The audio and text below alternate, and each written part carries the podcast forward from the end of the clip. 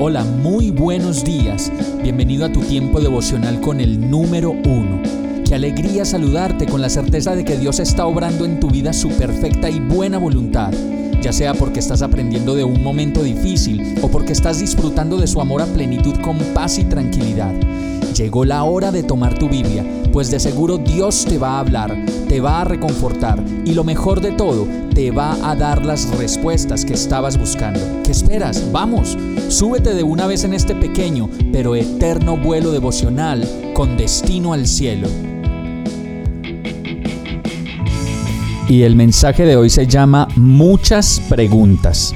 Jonás 1.8 dice, entonces le preguntaron, dinos ahora, ¿Quién tiene la culpa de que nos haya venido este desastre? ¿A qué te dedicas? ¿De dónde vienes? ¿Cuál es tu país? ¿A qué pueblo perteneces?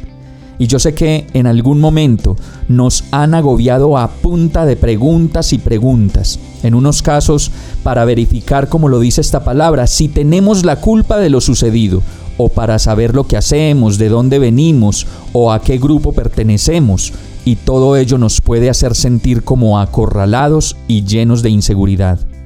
En ocasiones es necesario reconocer nuestra culpa, pedir perdón y tratar de reponer o reparar en algo los efectos de una decisión adversa. Jonás lo hizo y como resultado de ello lo lanzaron al mar y posiblemente las consecuencias de hacer algo que no está bien sea abandonar ese barco, abandonar ese trabajo o ese negocio.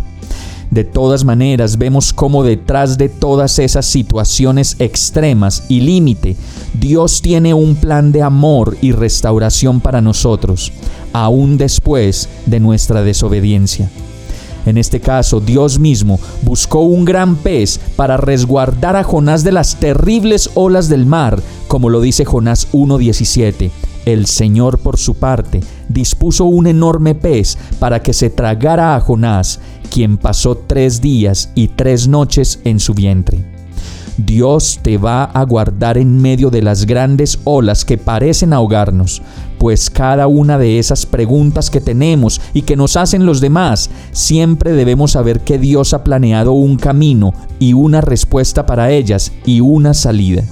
Vamos a orar. Gracias Señor por sacarme de cada tormenta, por ayudarme y guardarme aún en medio de lo terco y obstinado que puedo ser.